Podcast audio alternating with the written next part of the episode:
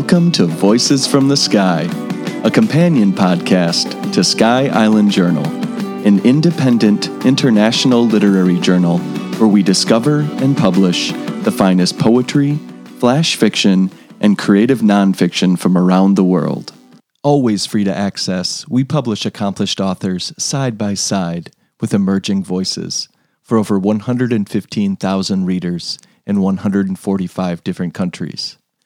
My name is Jeff Sommerfeld, co founder and co editor in chief of Sky Island Journal, and I'm so thankful that you decided to join us here at Voices from the Sky, a Sky Island podcast production where we delve deep into some of our favorite pieces since our journal's inception in 2017, and we go inside the minds and hearts of their creators as they help us explore their literary works more fully.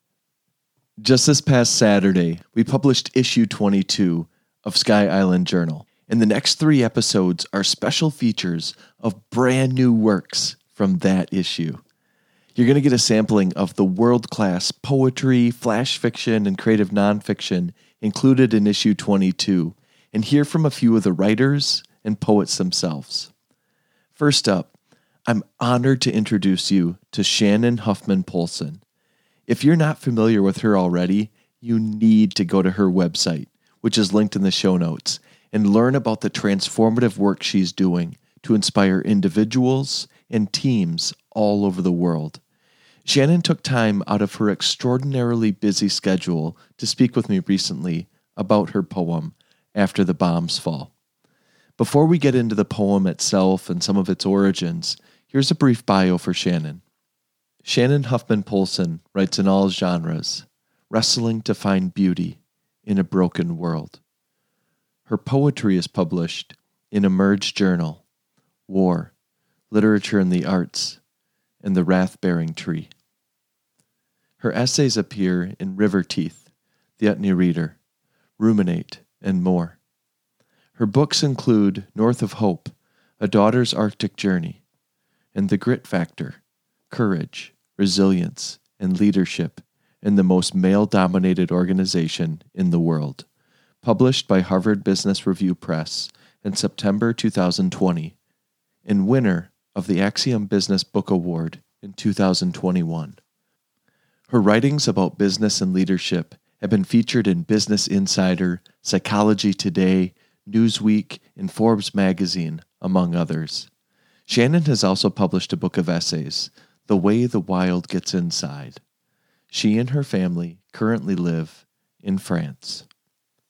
I didn't tell Shannon I was going to quote from her website, but I was just floored when I first navigated it and gained more insights into her incredible work as an author and with her organization, the Grit Institute.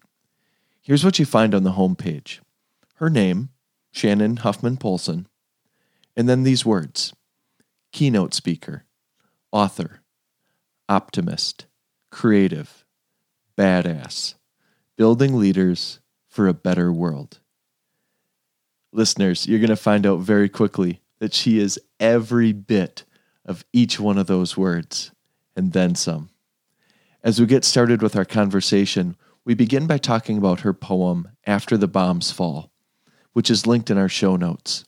She wrote it after reading about the bombing of a maternity hospital in Ukraine, just 19 days into their war with Russia, and how that experience guided her creation of this piece, and why it feels important to her that this poem has an international audience.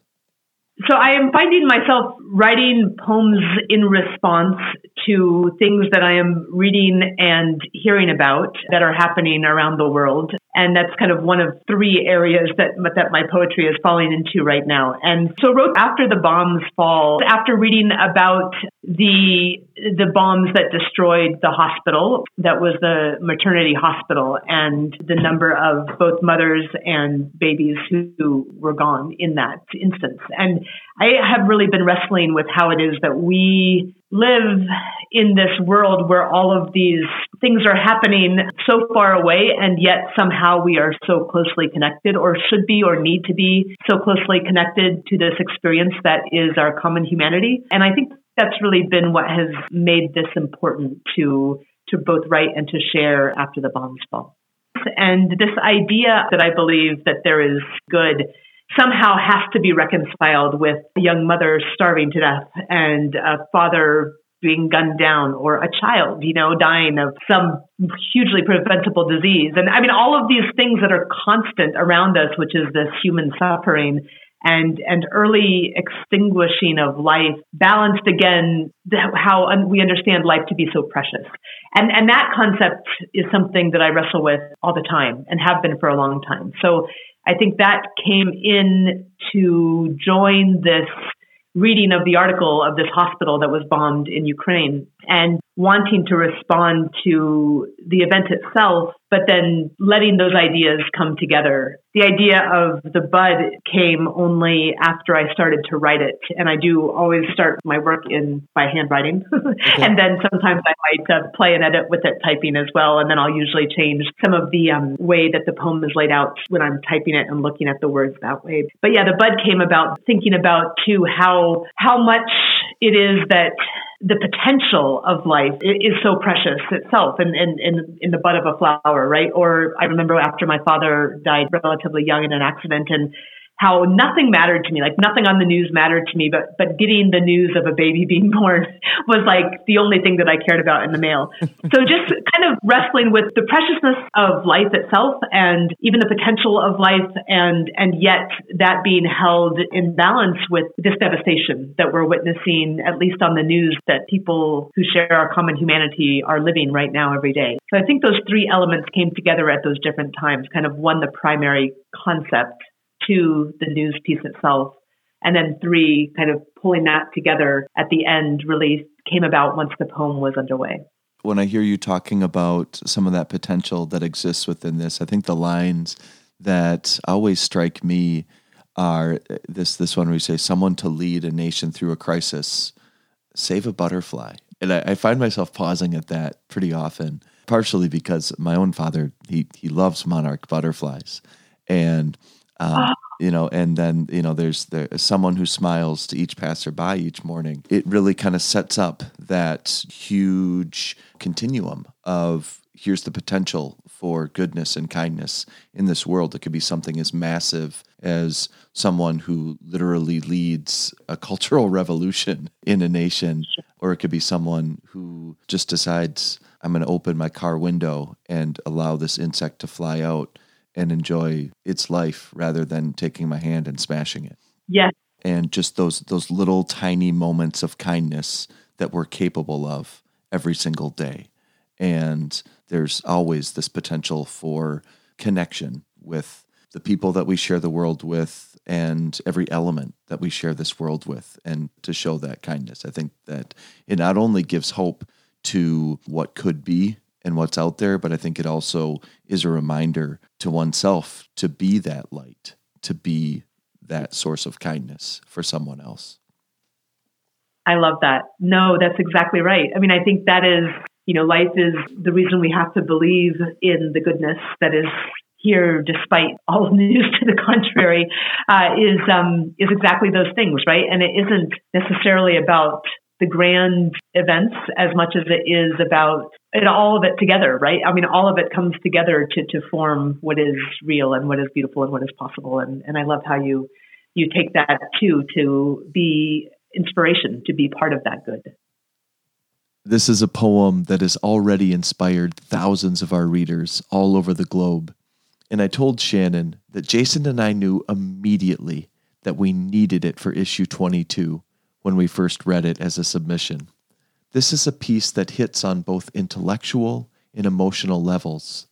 It's one that really sticks with us. Thank you. Thank you. I think the other piece that I, I am hopeful for, and, and this is never to be a Pollyanna, and it's never to avoid the realities and and this is what this poem is is trying. I think I hope it does is facing those the horrors of what may be happening, which may have happened, which may be happening, and still ending with believing that that there is good in the world, right? Which which seems almost impossible to get our heads around, and and comes down to this belief that there still is, that there is still something good, and I do believe that, but I find that I come across things all the time now that are really kind of sad and depressing with no hope. You know, like the, the climate's a mess and we're polarized and, and all of this is true. And there's these, ter- there are wars and there's this threat of nuclear war and, and these are terrible things, but that does not mean that there is not still good. I think that it's really important to face those realities head on and yet come back to this place of believing that we still move forward with goodness.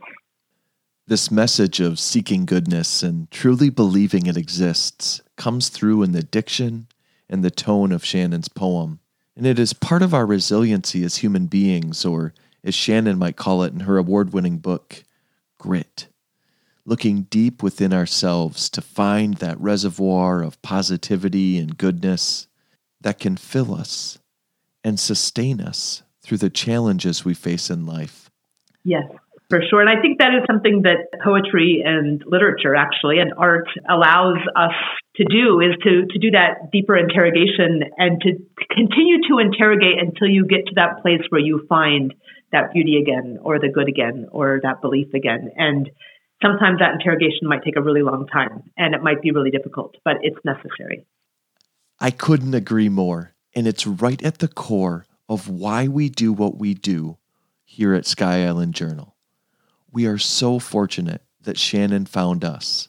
And I asked her why she thought Sky Island Journal might make a worthy home for After the Bombs Fall, and why she submitted it to us for issue 22. Oh, good.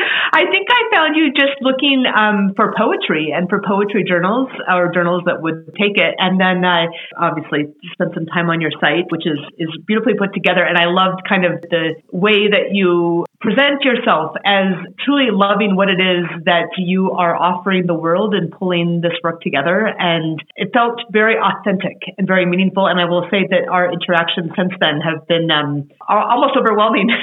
how how good you make someone feel about submitting. So thank you. Um, but we also were in uh, Arizona last year, actually about this time, maybe a little bit later, and went kind of from south up to north. And there are sky islands, right, in, in Arizona that oh, they yeah. talk about with these different ecosystems really throughout. And I love, I, I immediately connected to your title after those memories of being in Arizona with those different areas that were so ecologically precious. So I think there's there's a connection there for sure. Absolutely. Yeah, it's funny. My wife and I we lived in Tucson for 3 years while she was working on her doctorate and I worked for the university in their office of admissions and so I was I was driving all over the state and there were so many times where here I was in the university fleet vehicle driving through southern Arizona, through Patagonia and Bisbee, and all of these beautiful, beautiful landscapes. I'm thinking to myself, I'm on the clock. I'm getting paid to yeah. to experience this right now. It's, it's, this is pretty incredible. But whenever I would get free time, I would find myself going to the mountains and I'd read John Muir and I'd read Jon Krakauer and lots of other authors who talked about mountain climbing and being pulled into the mountains. And I've never been a let's get the ropes and tie off and try to scale a rock face kind of guy. But I do understand what they mean, where I'd be driving in Arizona and I'd get to the base of a sky island, and all I wanted to do was pull over my car and just start hiking. and it's like it's like it pulls you in. And that's yes. it's, it's why Jason and I go back to New Mexico and spend time in parts of Arizona and parts of Utah and engage with the Sky Islands. They they literally call to us. Yeah, yeah. You know, I was at Fort Huachuca for a year, and it oh, was cool. one of the best years of my life, actually. yeah, I I love Sierra Vista. It's it is amazing, and I loved it. I had some great classmates and everything. It was a, a year of military intelligence training school, but we got up in the mountains, and I had never understood until then how beautiful the Arizona mountains were, and how as soon as you come up into them, there's suddenly they just open up and in a way that you cannot see from a distance. And and there was there was actually a butterfly refuge right outside of Sierra Vista. Speaking of butterflies, all kinds of just glens of different trees and and things. Again, you would never guess it if you just drove by. Yeah, just an exquisitely beautiful place. I'll spare you the next 10 to 15 minutes of Shannon and I continuing to wax poetic about the wonders of the Sky Islands in the American Southwest. I just love them.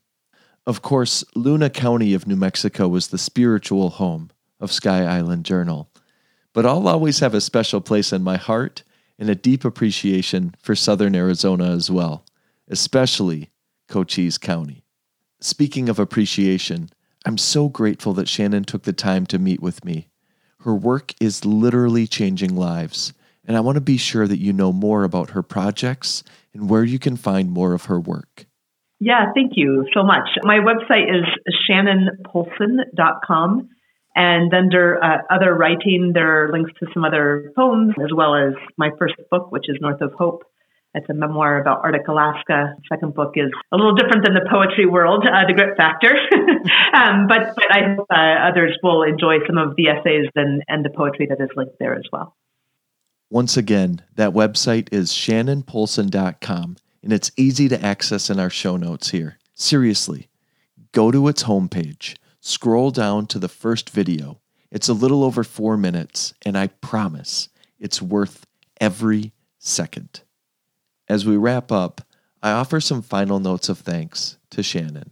Well, Shannon, this has been such a pleasure. Thank you so very, very much for making time to do this. And uh, thank you for sharing this poem with us. We are just so thrilled to be able to connect readers with it. So thank you. Thank you. Thank you. It's an honor for sure. And I'm so grateful for our connection. Listeners, thank you so much for joining me here at Voices from the Sky. I truly hope this piece and this conversation connected with you. In the next two episodes, I'll continue to feature brand new literary works that were just published in issue 22 of Sky Island Journal, including some stunning flash fiction and creative nonfiction. Be sure to hear our next episodes and the conclusion of season two by following us on Apple Podcasts, Google Play, Spotify, Stitcher, or wherever you get great podcasts. If you like what you've heard, please consider leaving a five star review. It helps more people find this podcast, and more importantly, it helps more people find these incredible poets and writers who we admire so much here at Sky Island Journal. You can read this episode's featured piece, After the Bombs Fall and all the incredible works of issue 22, fall 2022, for free at skyislandjournal.com. We hope you'll continue to join us in the months and years to come. Thanks again. And for now, please enjoy a reading of After the Bombs Fall, delivered by its original poet, Shannon Huffman Polson.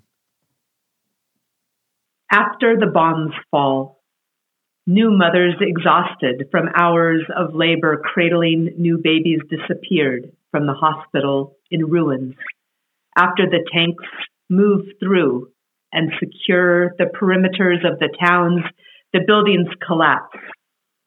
The bullet goes astray, misses its target, and takes another.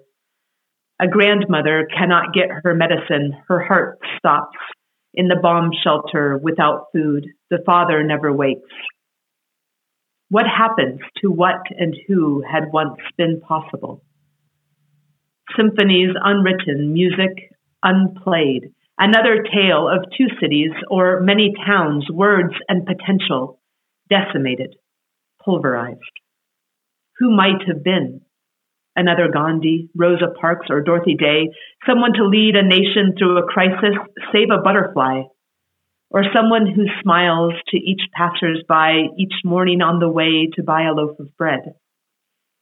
And to be fair, there might have been evil too. Life doesn't come one sided. Lives that were and still might have been snuffed out and extinguished like cigarettes ground into dirt. Life is what is and what can be and what could be. The reason babies are like little gods. The what might have been, what might be, even more sacred than the what is here. The reason we hold a bud, even one that's plucked with such careful, wondering fingers. Wonder at the stickiness that one day will let go. All possibility, what comes to pass and what does not what is realized and what is strangled. All that good that loveliness. It lives, it lives on. Still, it lives on. Believe it.